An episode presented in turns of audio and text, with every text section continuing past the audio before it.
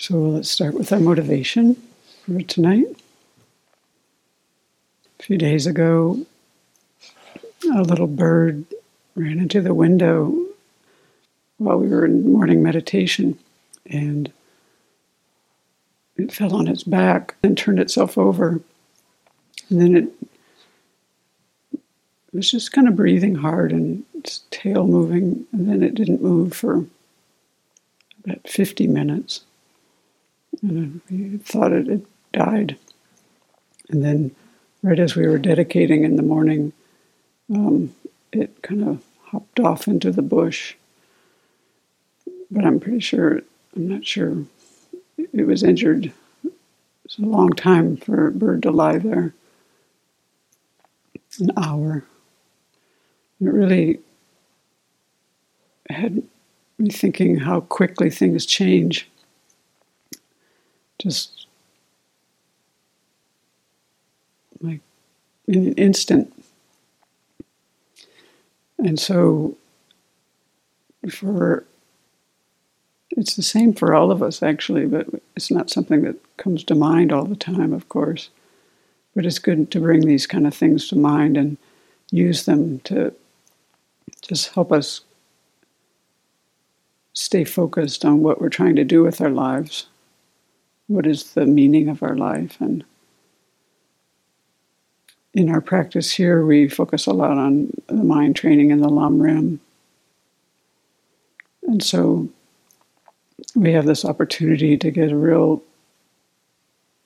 in depth picture of the path to awakening. And in that, we work a lot on the self centered thought, which helps us to turn back the afflictions and then be able to develop the mind of bodhicitta.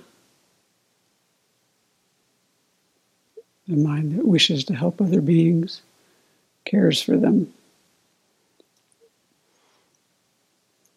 But we also need a mind of wisdom to go with our compassion.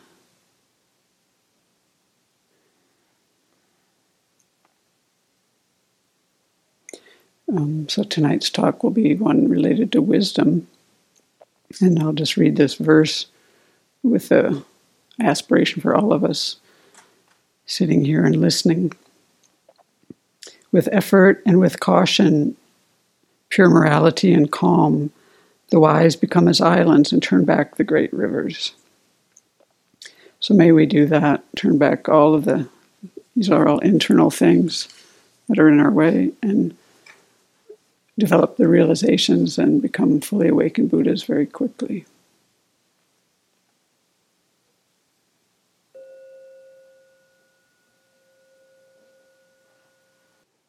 Venerable Chodron had a successful surgery and is recovering from her cataract surgery yesterday. We're going to continue with a review, and last time Venerable Semkye did a review, we're taking off right from where she left off in the teachings. And that this point, Venerable Chodron reviewed the basis of designation and the designated object, and she asked if, if we understood it. And no one said a thing. We are all affirming we understand this. So tonight we might get a little stretched in this, I'm just warning you. and then she talked about uh, she reviewed again a little bit the example of the chariot as an example of um, learning about selflessness of phenomena in order to learn the process. And then she, uh, we were talking at that point about how it was easier to learn to realize this the selflessness of person first. And then she went into the four point analysis, which is a method to understand emptiness. So that's our basic topic tonight. And um, just to say what those four points are, the first thing is we have to ascertain the object of negation. So we have to clearly identify the object. And that's uh, not easy. and then the second one is we have to ascertain the pervasion, is how it's often said, or could be said the entailment of the argument. So there you have to con- have reach a conc- know um, reach a conclusion that of where this object of negation is. You have to figure out where the whereabouts could be, reach a conclusion on that. So ascertaining the pervasion is that. And then the third point is to ascertain freedom from being one. And so there we're trying to clearly determine if the object of negation is identical or one with the phenomena that you're investigating. And then the fourth is ascertaining freedom from being many. So there you want to clearly establish whether the object of negation is different from the phenomena that you're investigating. So here, um, this is what we're going to talk about tonight, but we're going to focus mostly on the first point. So, with this four point analysis, if the object of a negation was to exist, it would have to be either identical with, one with, or totally different from the phenomena that you're investigating. And in this, in this analysis, the most of these four, the most important is the first. And so you can't really, none of the rest follows unless you have the, unless you have clearly identified the object of negation. You, the rest of it would be a kind of a moot point. So you have to both identify and understand what this is clearly. So emptiness is a negation of something. So what is a negation first? So like some examples like if you say the refrigerator is empty, what you're implying there is there's nothing in there's no food in it. It has no contents, right? So it's like it's negating the existence of something in the refrigerator. Or if you had an empty teapot, you would say that you're negating any contents in the pot. So a negation is uh, something that you're understand it's actually a negative phenomena and you're understanding it through eliminating another factor. Like for example we use um, uncompounded space a lot and there it's the lack of obstruction. Or in the topic tonight we're talking about non-self or selflessness. There it's the absence of the self. So this is a negative phenomena. It is a phenomena and it exists. So a negation you know, these are these things like a refrigerator that's empty and an empty teapot are just examples. They're trying to help us just to understand what a negation is and understand that when we realize emptiness, we're realizing the negation of something. So then, what is it that we're negating or refuting? And this is what we have to uh, first determine in point one, in the first point of the four. So it's like this if you were going to shoot a pistol at a target, you have to be able to see the target. In the same way, when we realize emptiness, which is a negation, we first have to in- identify the object of negation. If you don't understand what you're trying to negate, then you'll be unable to realize emptiness. This is like maybe, I can't remember if it was Venerable Nyima who did this. Somebody went out to weed the garden uh, the veggie garden ones. they were supposed to remove the weeds from the garden. I'm not sure who it was. But first, you have to know what are the weeds that you're trying to remove. Oh, it was you. Okay, sorry. Bad memory. So you have to identify what are the weeds. You just can't start removing plants from the garden, or it's kind of a mess. I did this myself when I was living at home when I was a kid. So this is the point here is it's crucial to identify what is the object of negation or like the pistol shooter, you know, and the gardener, these things are just like examples. They're trying to simplify this first point, right? They don't parallel what it means to realize emptiness because with a person who's shooting a pistol, there's a target, and with a person going out to weed weeds, there's weeds, and those things exist. But when you're doing this analysis in the first point, the object of negation actually doesn't exist. So it's not the same in that way it doesn't exist at all. It's a projection of our ignorance. But still, you get the idea of, you know, it's something you're negating. If we don't understand the first point in this process, we can go really into left field. We can go really astray. We could negate too little, In that way, you know, which is considered one of the two extremes, the extreme of absolutism, if you negate too little. So here you're you haven't negated something that you should have negated. So you're actually reifying something that doesn't exist. Right? Or you could negate too much when you do this analysis. And so that's the other extreme of nihilism. So here you're negating something that shouldn't be negated. You're denying something that actually does exist. And of the two, that one is the worst direction to fall to. It has devastating consequences. It's a huge error. Because you're actually negating that anything exists. Nothing exists. And so a lot of things fall apart, including like ethical conduct and karma, and you just can really go off track with that. So, it, for us right now, unless anyone has really got a lot of realizations on board, whatever appears to us, anything internal or external that appears to us, is mixed together with the object of negation.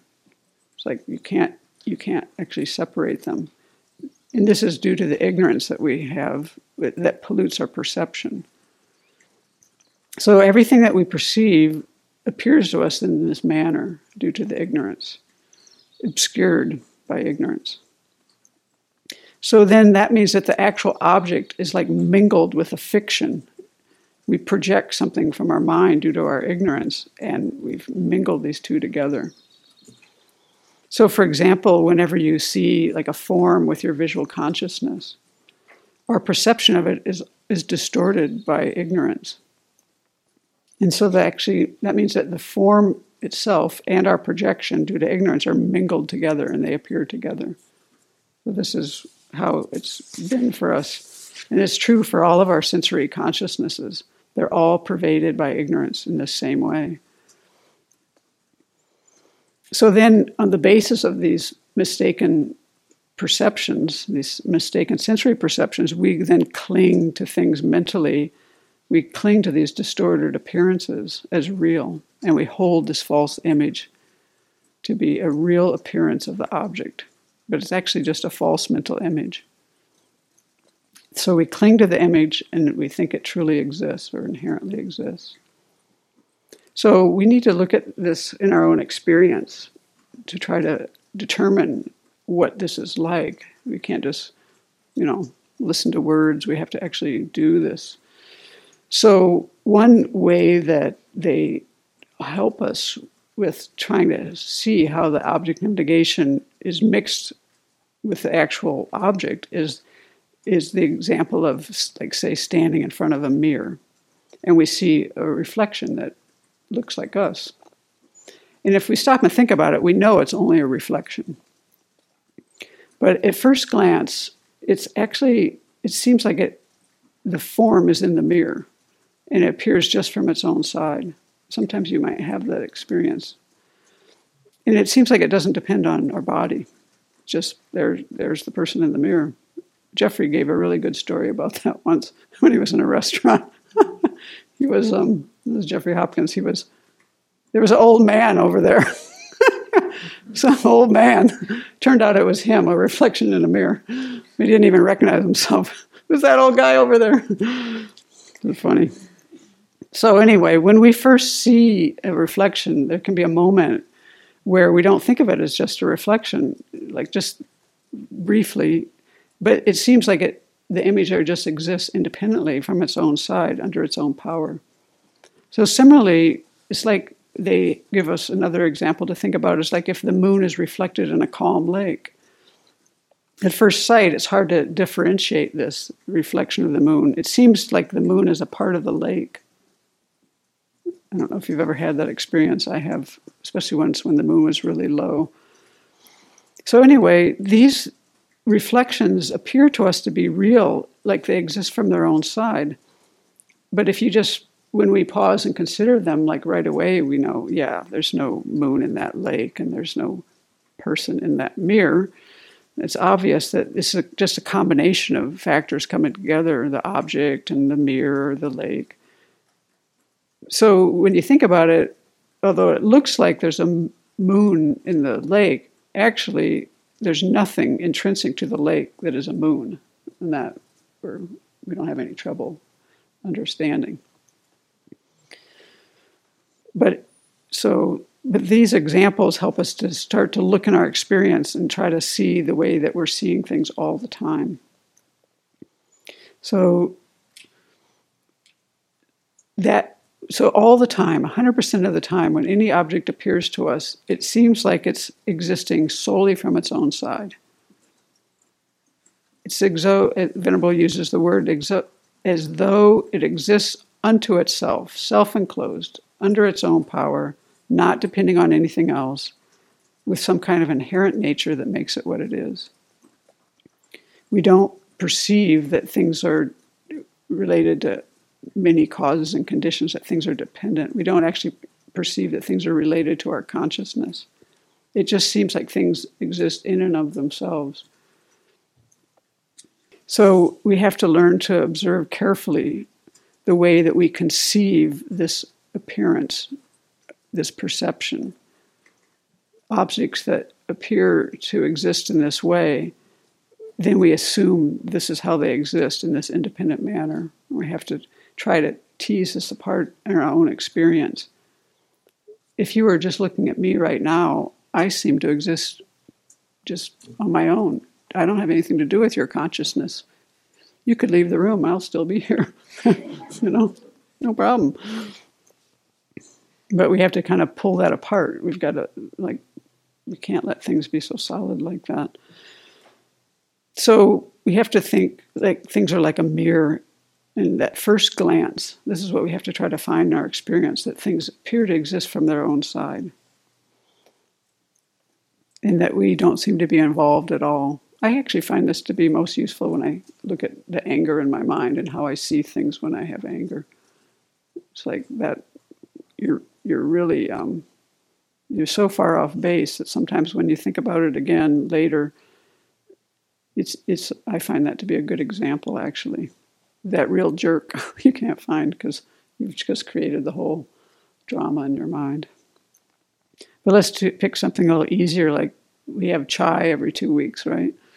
So you make yourself a cup of chai, and it seems like the beverage is just existing there from its own side. And we fully believe in this. This is how this exists. So, with this in mind, we drink it. But in fact, there is at that time, there is chai in front of us, but this appearance to our mind is completely mixed with the object of negation. You're not drinking the object of negation, it's just a projection of your mind. There is liquid in there in the cup, and that's what you're drinking. But it actually, the appearance is mixed with the object of negation. But we can't distinguish this. We can't distinguish the actual way that things exist and how the object of negation appears. So we're just like enjoying the tie and the chai and on to the next thing. We don't we don't make we can't make this discernment. So maybe an easier example for me to understand is like if there was someone who had never seen snow and you gave them some yellow tinted sunglasses and you took them to see snow and they'd never seen it before for them the snow would appear to be yellow and they actually might even think that it's yellow because they, they've never seen snow before so they'll experience something that's cold and wet and yellow. They're, they may not be able to understand that although it appears yellow and they're having all these sensations of the cold and, their, and the wetness of it, they, they don't actually know that it's white because of the sunglasses and not, and not knowing. So, this is kind of how we, we are. In the same way, when we perceive things, we believe that they really exist as they appear to us. And we cling very strongly to this belief. In fact, we, without teachings, we would probably never doubt it, ever. This is why we need logic. It's like uh, what Guy Newland told us once about a, a person who's colorblind can figure out how to drive a car with traffic lights, even though they can't see the color of the lights they do it through a logical way. They never perceive the colors properly of green light and red light, but they have a mind that has valid. Uh, it's there's error in what it's seeing, but it can validly use that information and figure out when should I stop and when should I go at the light, even though they're mistaken. The, mis- the appearance is always mistaken because they're colorblind. So it's a, this is a similar example. We have to use our valid cognition of things that are mistaken appearances and figure this all out. So these things don't exist independently. There's just a misconception. I think we've covered that. The way Venerable Chodron talked about this when this came up in this teaching is she said, Well, how do things appear to me? And we just accept the appearances as reality and everything that we've ever, we just accept this objective existence. And we've been taught this actually in our education, at least in our country, because science is always, you know, most of the science we've had until the recent times has been very much like Newtonian physics, where it's like there's an objective world out there, and this is real, and this is unreal, and you don't really never question these things. And we were raised in this way. We see things this way. Our worldview supported this, and there was no reason to doubt it. So we see things like this gong has the nature of a gong, and this glass has the nature of a glass, and we don't really think that they are dependent on anything else we don't think they have much to do with our mind. There's just water here. I don't need to have a mind here to, for this water to be here. I can just drink it. And I'm good to go. so we just take the appearances as they are, and we don't doubt them. We don't think about them unless we have some teachings. And well, many of us might have experiences in our life where things don't actually add up, but we need a really a wise system of belief to figure out how to make sense of these things. So then how do things actually exist? Where how do we how do we determine that? So the masters, the great masters encourage us to think about these examples of the mirror or the moon in the lake or the person wearing the sunglasses or even maybe rainbows. Why? because they want us to develop an understanding that the way we believe things to exist and the way they actually exist are there's a mismatch there. And we also need to learn that the way the actual way things exist is related to our consciousness. So when we say that things don't exist as they appear, you could easily think that then this way of appearing is the if it's the only way something could exist, if they don't exist in that way, then they don't exist at all. You see what I'm saying? You follow that train of thought? So we say things don't don't exist as they appear. So let's say that we you know by that idea but then you, in your mind you're thinking well if they don't exist this way that they appear then they don't, there's no way they could exist. So your mind will go to nihilism because you think they don't exist at all because they're holding so strongly. And uh, one master said that if your mind goes that direction, it would have been better for you never to have started to investigate emptiness because you're risking going to a nihilistic extreme, which is why when they teach emptiness, they always have a lot of, it's always uh, all a lot of background first, teaching things about dependent arising and conventional reality and grounding us first so that we don't just fall off to an extreme and negate everything. So we have to realize that this clock and this microphone and this table and this recorder, all these things exist, but they just don't exist as they appear. So then, how do they exist? Yep, dependent on causes and conditions, dependent on parts, depending on the mind that conceives and labels. Okay, so that last one is the one that's the harder one for us to really grok. This is why I said that thing about the basis of the um, basis of designation and the designated object. We just nodded, yeah, we get it, but mm, I don't think so. So that third point is saying that things actually are dependent on, related to, and connected with the consciousness that perceives them. They're closely involved with the mind that labels them. So the mind that's labeling this gong and this microphone and all these things, they exist dependently on the imputing consciousness. That just seems weird. a little weird. What do I have to do with this gong? There's no way in which anything can exist without depending on an imputing consciousness. There, all phenomena exist dependently on the combination of the basis of designation, the base, and the mind that imputes it. You're imputing, it's a designated object. That just seems strange. So we have to, I think, I turned to Guy Newland when it came to this point because he's so good at this. And I thought what he wrote here was really helpful because we're talking now about mere name, mere designation, mere imputation by thought. And that's just like hard to grok, right? So he says this if we completely leave aside how a rainbow appears to someone looking into the sky, okay, so leave aside how a rainbow appears to you looking at it, right? Leave that aside. How, what is the rainbow from its own side? Would we dare say it's a pattern of light?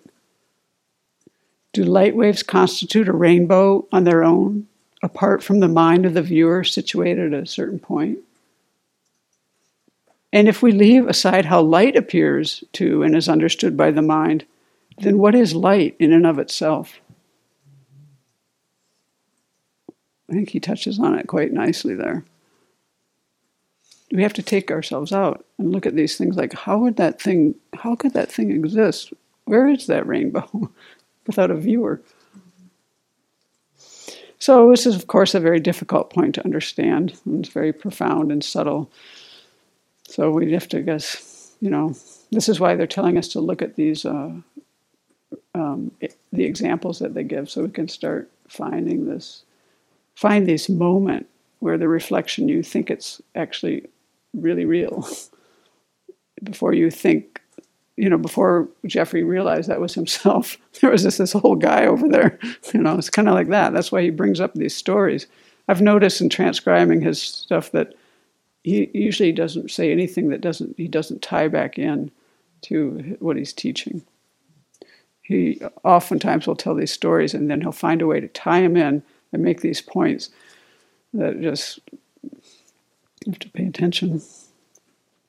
So then, okay, things do exist, but now we're saying they exist by this combination of the basis of designation and the imputing consciousness. So there's this interdependent relationship between these two.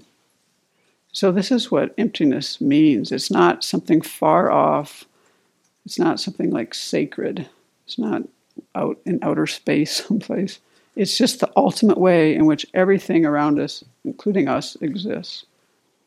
So, to understand this, to really understand this, we have to get a clear realization of emptiness through meditation. And the first step is to uh, clearly identify the object of negation. We have to be able to gradually get a very clear recognition of this and distinguish between the way the actual object exists and the object of negation, this thing that we've mingled together. And by meditation, we learn to separate these two. So then, in our mind, the way that things actually exist will become clearer and clearer. So, right now, we're unable to do that. And so, we have to use these examples. I really think his one about the rainbow is quite good. And then the light itself is like, yeah, that'd be interesting. It makes me think of like, well, how about the dogs that hear sounds that we don't hear? Things like that. And there's just so many examples that we can use that try to deconstruct things that we think are so solid.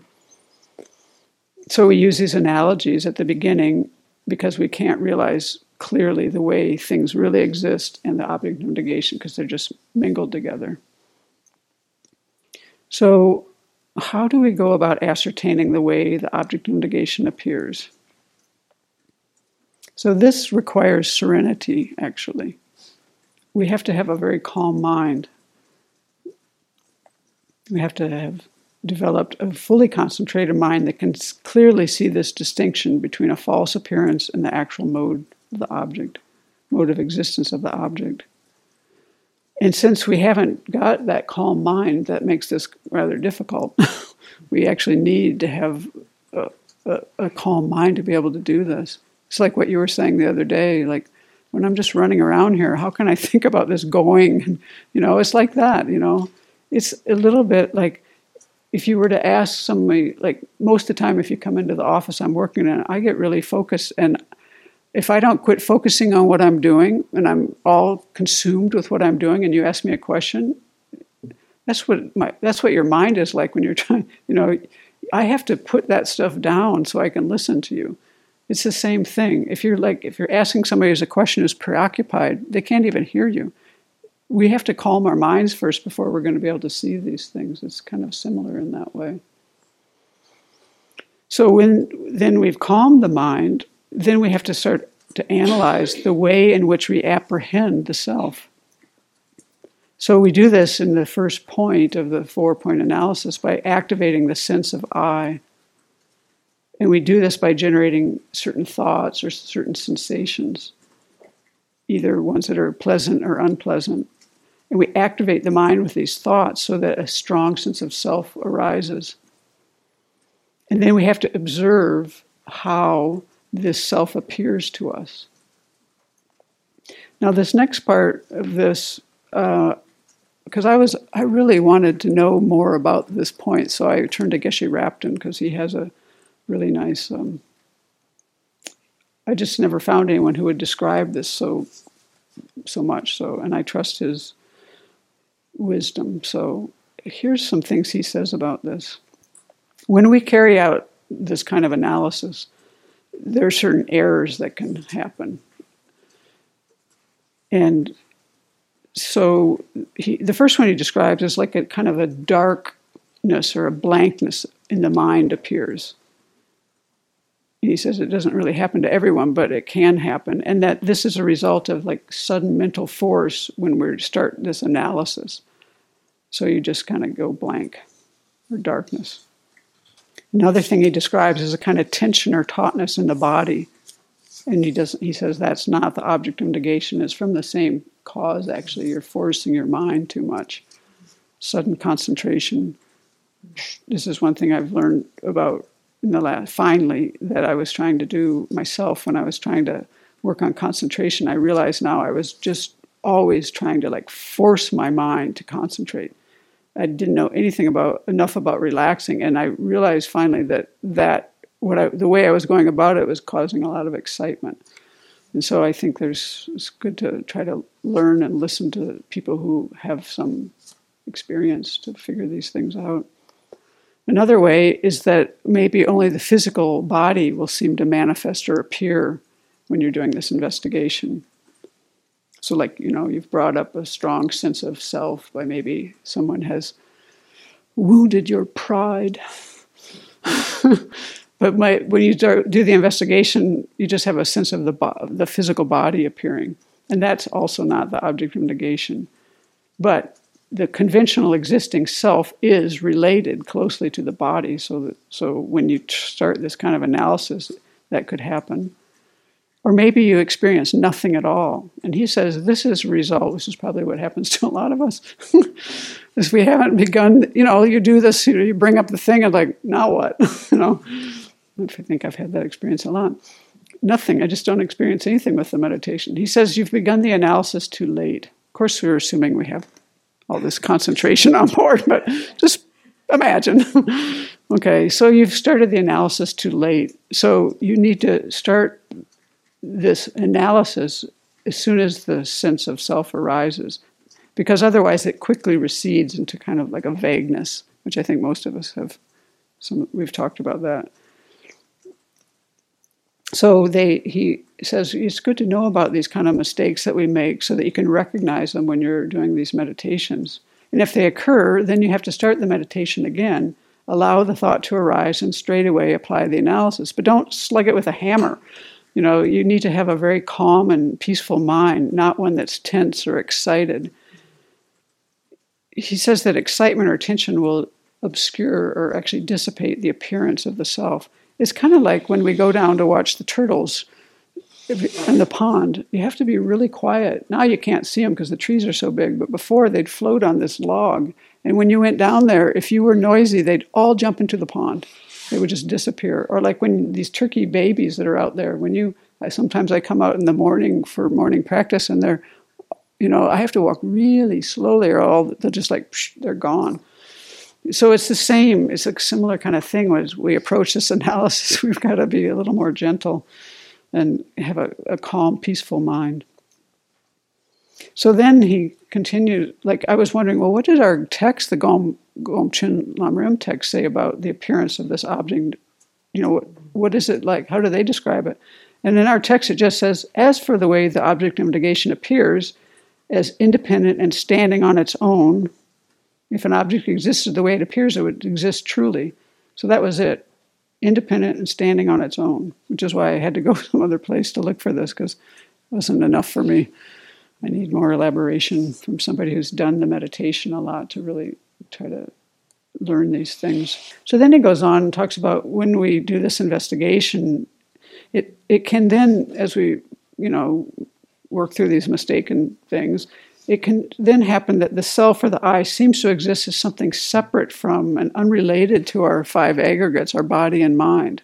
Remember the five aggregates form or uh, form, feeling, discrimination. I think she's using the term miscellaneous factors or volitional factors was one that she used, and consciousness.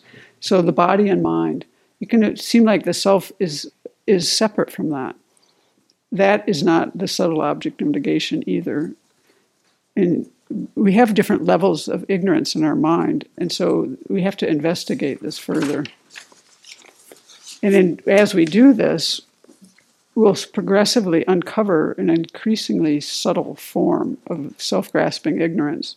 I think that's what we've actually done here as a community to a degree.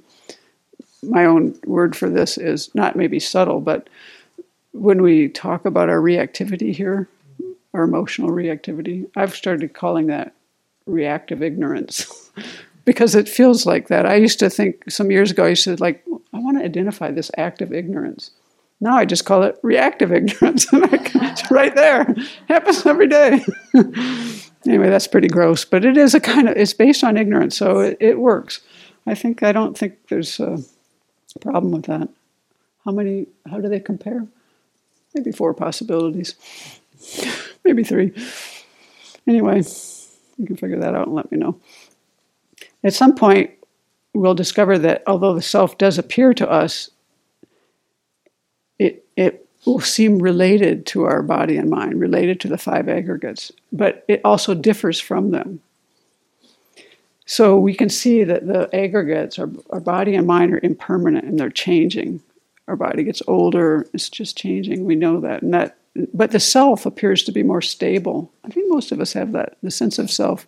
We've talked enough to know that we've seen that at some level. So, but even this appearance of the self isn't the subtle object of negation. It's more subtle than the previous, but it's still quite gross. So then he describes further if we go on continuing this analysis in a fine, more refined way, eventually the sense of self will appearing as though it's dependent on an imputing consciousness. But again, the self seems to manifest as the stronger of the two. So we have to look for that in our experience. I think uh, the only thing that comes to mind is I can remember clearly, and this is not hard for me to bring up, but it just reminds me of this. I don't think it is this, but sometimes when we've had our three month retreats, when they were more, a little more in the old days before we had a lot of activities going on, like courses, I remember uh, thinking like uh, inside. it's hard to explain this, but you're looking for. You have that sense of I, and you're trying to find it, and all of a sudden it says to me, "Ha ha." Can't find me, but here I am. I, always, I always, this comes up to my mind all the time. Ha ha, here I am. Can't find me. You can't get rid of me either. Ha ha. That's as close as I've gotten. It still is like that when I think about this. And it seems stronger, you know, it's related to my mind right then, you know, it's like, but, and it's definitely stronger than the two. So he explains this a little bit more. He's saying here we don't have a balance. You don't, it's not a balance between the combination of the self and the imputing con- consciousness. It seems like the self depends on the imputing consciousness, but it still has the ability to stand on its own. That's what it would look like.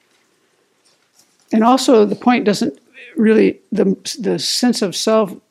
I, I call the sense of self, the appearance of the self, doesn't seem separate from your aggregates.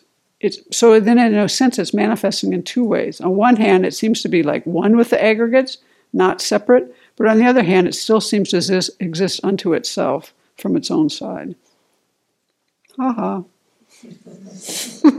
Here I am. Can't find me. Can't get rid of me. So these are actually subtle points. And so, you know, these are things that, you know, good to learn about.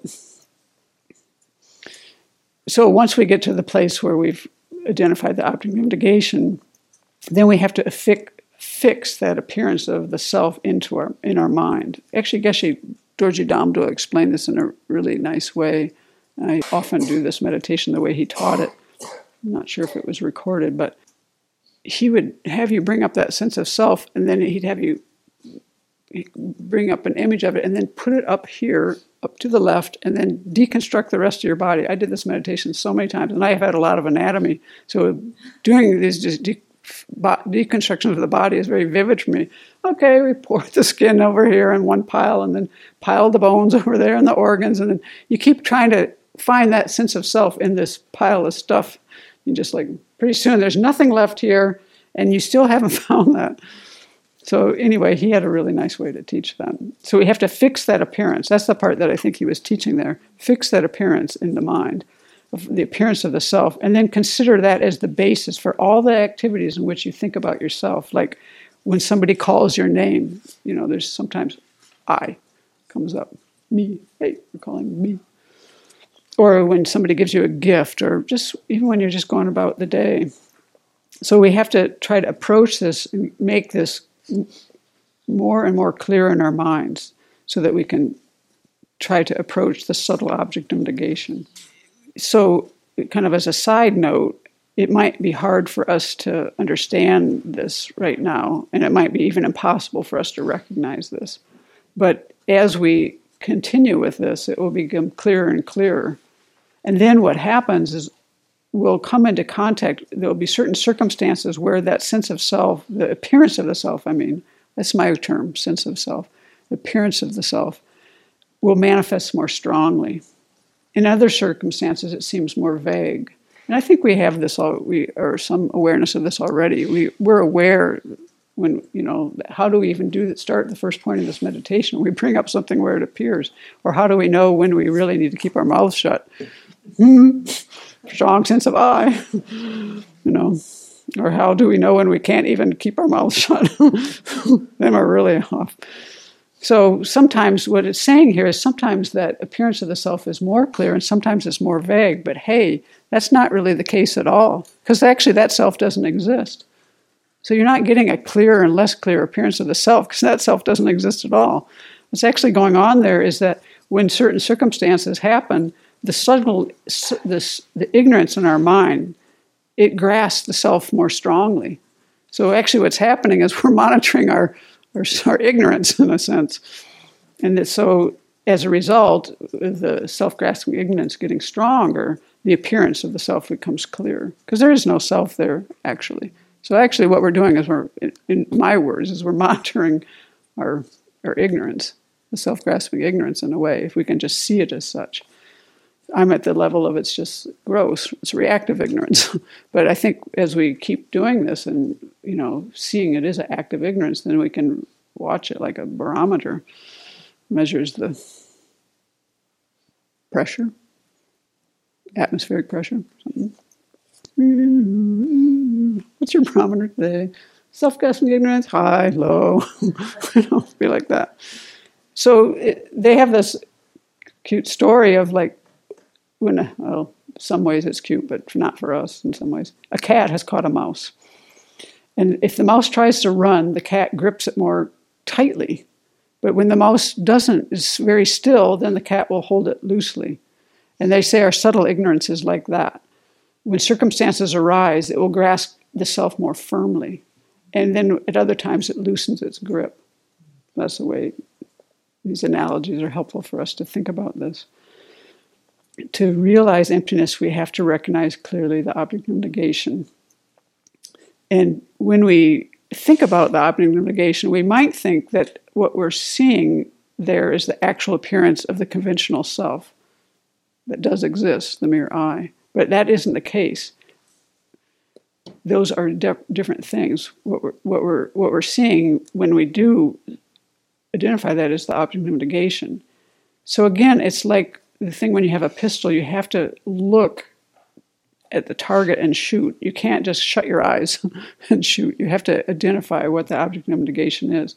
So when we're realizing emptiness, we're realizing the negation of something. So we have to first understand what it is we're negating.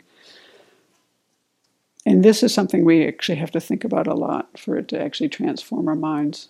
And we have to find this in our experience. And this is something that, you know, you, it's the whole thing of um, listening, understanding, and the meaning, and then meditating on. So and then Geshe Rabten continues to help us try to understand. He says, when we can recognize the appearance of the self, it's connected to and dependent on the imputing consciousness. That's the way he describes this. It's, but it still seems to have more strength, so that the appearance of the self is seems it depends on the imputing consciousness, but it still seems more strong and inherent power than the consciousness. He says we found the object that we have to start to apply our process of refutation and not to do it too strongly, like we talked about already, or the thing disappears, or don't do it vague and just say, okay, I found it, this doesn't exist, and you're on your way, and let's go have some ice cream. You can't just leave it at that. It's, he says it's more like, um, this reminds me of the Mueller investigation, actually. it's more like when you're trying to catch somebody who's guilty of a crime you don't just right away arrest them and, and, and say you're guilty. No, first you catch them and then you interrogate them. You have to get all the, all, you have to know beyond the shadow of a doubt. So you have to know beyond a shadow of the doubt the object of negation, right? We don't try to refute it immediately, is what he's saying. Like when you bring this up in your mind, just so like, okay, that doesn't exist, I'm off. Let's go have ice cream. It's not like that. We actually want to um, he says if we do that, we could say to ourselves, oh, this is just ignorance, so it's not real. I'm, I'm out of here. But he says your refutation won't be firm or precise then. We have to apprehend this appearance as clearly as possible, then begin the analysis. We have to just not run through, if we ever get to that point, stay there and you know stay with it and get the appearance quite clear put that up there i, I did that meditation a lot and that appearance does not stay clear at all In the way Geshe Dorji Damdul explained this, not in my practice, but that's what we're shooting for. Then we can go to the second point of the of these uh, four. So in the second point, we're trying to figure out if the self truly or inherently existed, it has to exist in one of two ways. It's either going to be identical with, inherently one with the five aggregates, with your body and mind, or it's going to be different from, inherently different from the body and mind, the five aggregates. So this is what they, um, we sometimes call the pervasion or the entailment. So in one way, you can think of it like this: it's like we have a nice, we're going to build another retreat cabin. I mean, just as a fantasy, but it's good for the example. And our retreat cabin has two rooms, and I'm looking for my eyeglasses. And if they're in a cabin at all, they've got to be in one of those two rooms, right? If they're not in either room, then they're not in the cabin. So there's just two rooms in my little cabin. In the same way, if this self exists, if it truly exists, then it's got to be either identical with the five aggregates, identical with your body and mind, or completely separate from it. If it doesn't exist in those way, either of those ways, then it can't exist at all. As Geshe Tektark says, there's no third possibility. If the I doesn't exist in either of these ways, it can't, it cannot inherently exist. So we'll get into this a little more because I'm always saying why, why, why.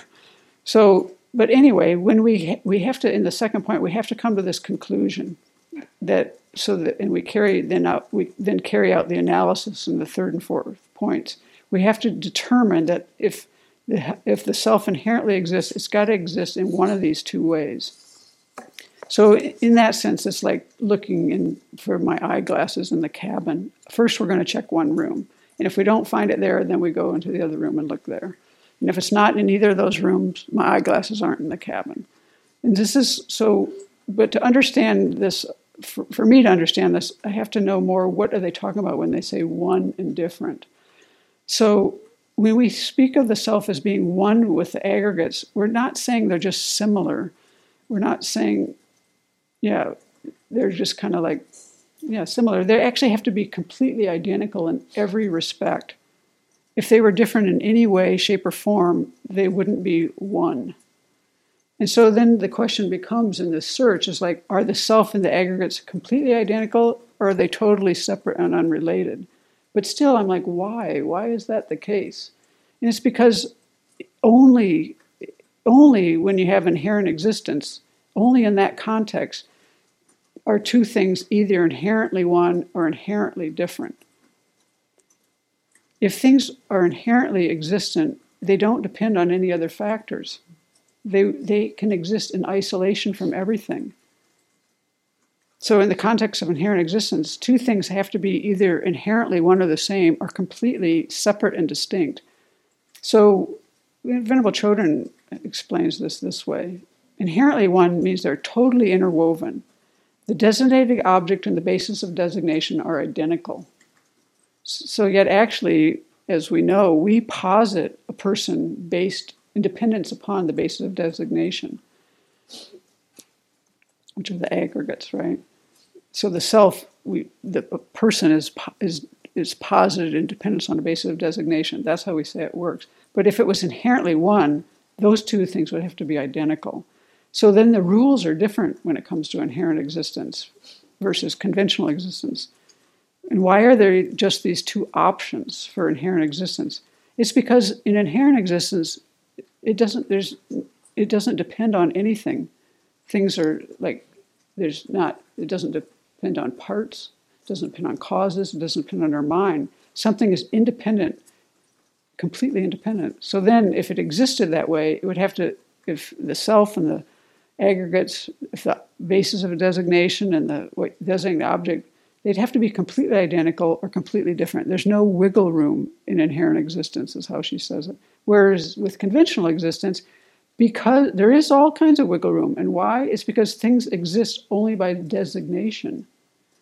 So then, as Tsongkhapa says, all phenomena are described as posited by conceptuality, like a snake on a speckled rope.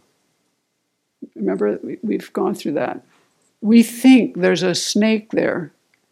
We, and actually, there's a rope. We designate that in our mind. We impute that, and it's the same way we, the same process happens when we see the rope. We're also imputing the rope there, based on our mind. Things only exist by designation. Okay, that's as much as I'm going to say about that because that's tough. But I did my best. Now I go on to point three. So then we have to examine this appearance of the self, and we have to figure out is it one and identical with the, with the aggregates, with the body and mind? So if we will find out that if it was identical, if the self was identical with the aggregates, there would be endless contradictions. And as our Gomchen Chek says, text says, if you agree with this, then and then they list out all these contradictions that would happen. And so here's some of them. So I thought these were kind of fun. If the self was identical with the aggregates, one contradiction would be that the self would have to be identical with each and every one of the aggregates, right? So then we have a form aggregate that we can see with our eyes, but we have a mental consciousness that's invisible and you can't see. So then there would be two selves. One would be visible, one would be invisible. That's pretty funny. That would be that would have to be. Or another one is like the nature of the aggregates of form and the nature of the aggregates of the consciousness, if they're completely different, then we'd have two selves with two completely different natures because those their natures are different. That doesn't work.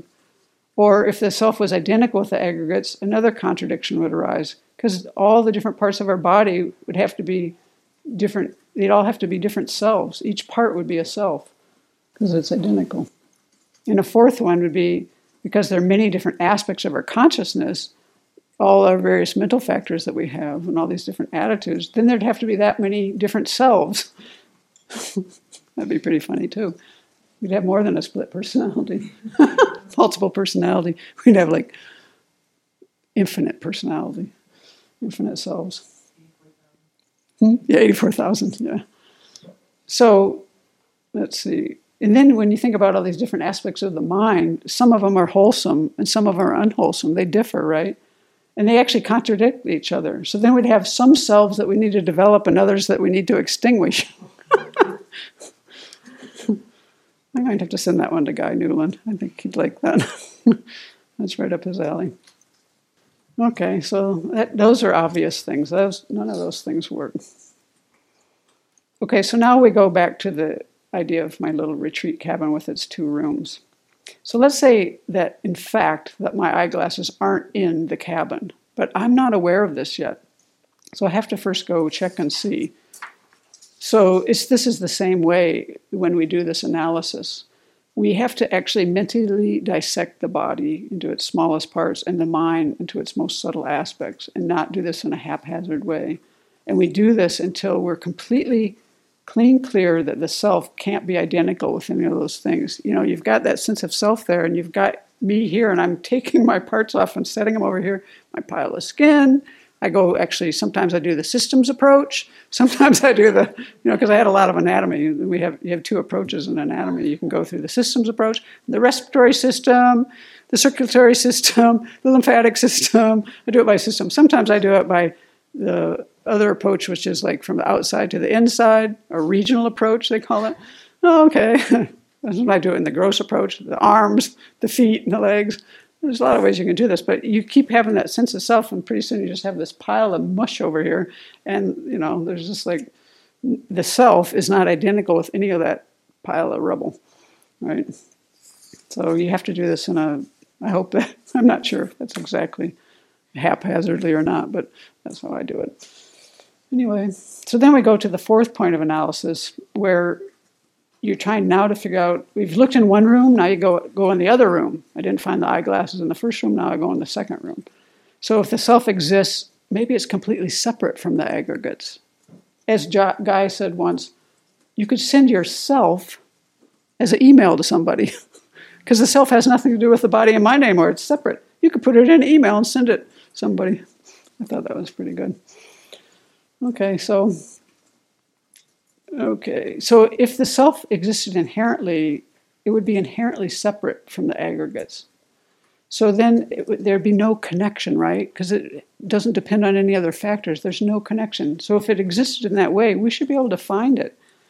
So then that means that you could have your aggregates here and you could set aside all the aggregates and you should still find the self existing somewhere separately from all of that. Like if, if we have our cats, in the little cat kitty condo. We have Maitri, Karuna, Mudita, and Upekkha in the kitty condo, right? And we take out Maitri, Karuna, and Mudita.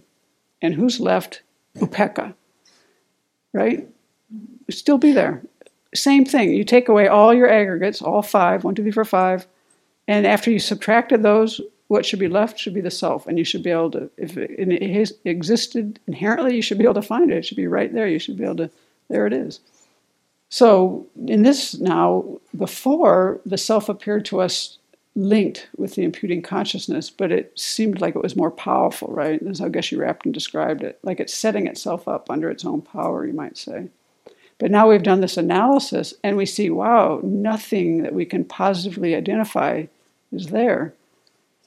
It seemed to exist really clearly before, right? The point one. That's why this is so hard, because we can't get the first point very well.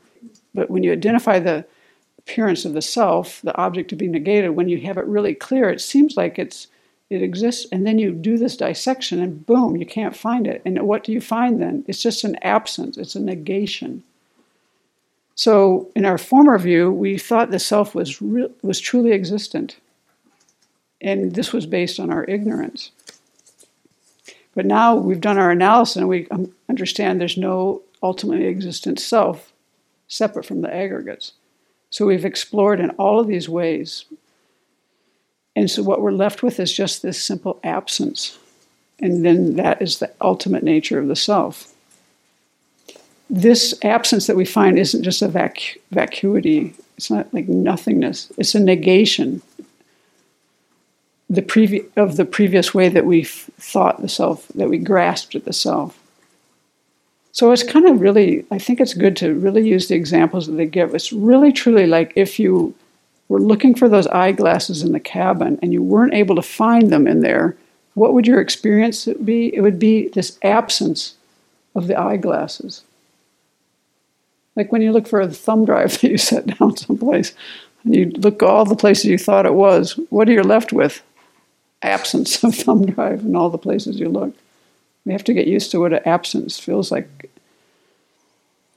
so, as Venerable says, that when we discover that the I isn't inherently one or inherently separate from the aggregates, we're not really, that alone isn't a realization of emptiness. We have to realize because it isn't, therefore it's empty of inherent existence. It's this absence. And this we can only do by doing meditation, step by step, and then eventually leading to a full realization. We won't do this by reading a book. You know, so this is this sense of an absence can't just be an intellectual experience. We have to absorb our, even if we have an experience on the cushion, and it, even if it doesn't feel so intellectual, mm-hmm. it, it, feels a bit like an experience. We have to absorb our mind into it. It's kind of like when we do our Lamrim meditations and we teach people to like, once you generate the feeling, then stop the analysis and and hold your mind there. And sometimes we tend to fly through as Jeffrey has said many times, you know, you're just like addicted to translating another word or going on to the next paragraph. We have to, people like, like me anyway, have to stop, know when to pause and just stay, stay with the experience that you're having. And I find for myself that's easier the calmer my mind is because the mind naturally wants to stay there then. So I think for myself, personally speaking, the thing with concentration is about is about joy, actually. Being able to gladden the mind so that your mind naturally wants to stay on an object. You know, there's, this is in the teachings. And so I think it might be similar here. We have to learn how to fully absorb our mind. And then when we do this analysis, pause and do that. So we, when we've clearly then realized this absence, then we absorb ourselves into it and experience emptiness in this proper way. If our mind doesn't become absorbed but it remains separate, like you're seeing emptiness as an object, that would be mistaken. I think His Holiness said that if you had the realization, even intellectually, even an inferential realization, you could turn your attention to something else like your tongue and realize the emptiness of that. Like, and then you could confirm to yourself that you've actually realized the uh, realized your first you don't you know like you're trying to check up at that point. Have i really done this? And if your mind still has under the influence of the the force of your previous analysis then you would just turn it to something like your tongue see and if you saw the emptiness of that then you're helping to confirm that you actually your first experience was what you thought it was does anyone have any um, I'm not really taking questions, but comments. comments are allowed. it's one of those nights. I'd just like to know uh, what text of Geshe Rabten's you were quoting. This is a text that's like 30 years old, 40 maybe. It came out in 85. I think it's called Treasury of Dharma. Treasury of Dharma. It's, I think, 85, whatever that is, 95. Yeah, he's he's actually you know it's clear that he's done a lot of meditation and can is a scholar and understands the philosophy. That's what I need a lot of times for these things to make more sense. What I notice is that he always brings up an example. He'd say a point, easy example, point, easy example. He never didn't do that.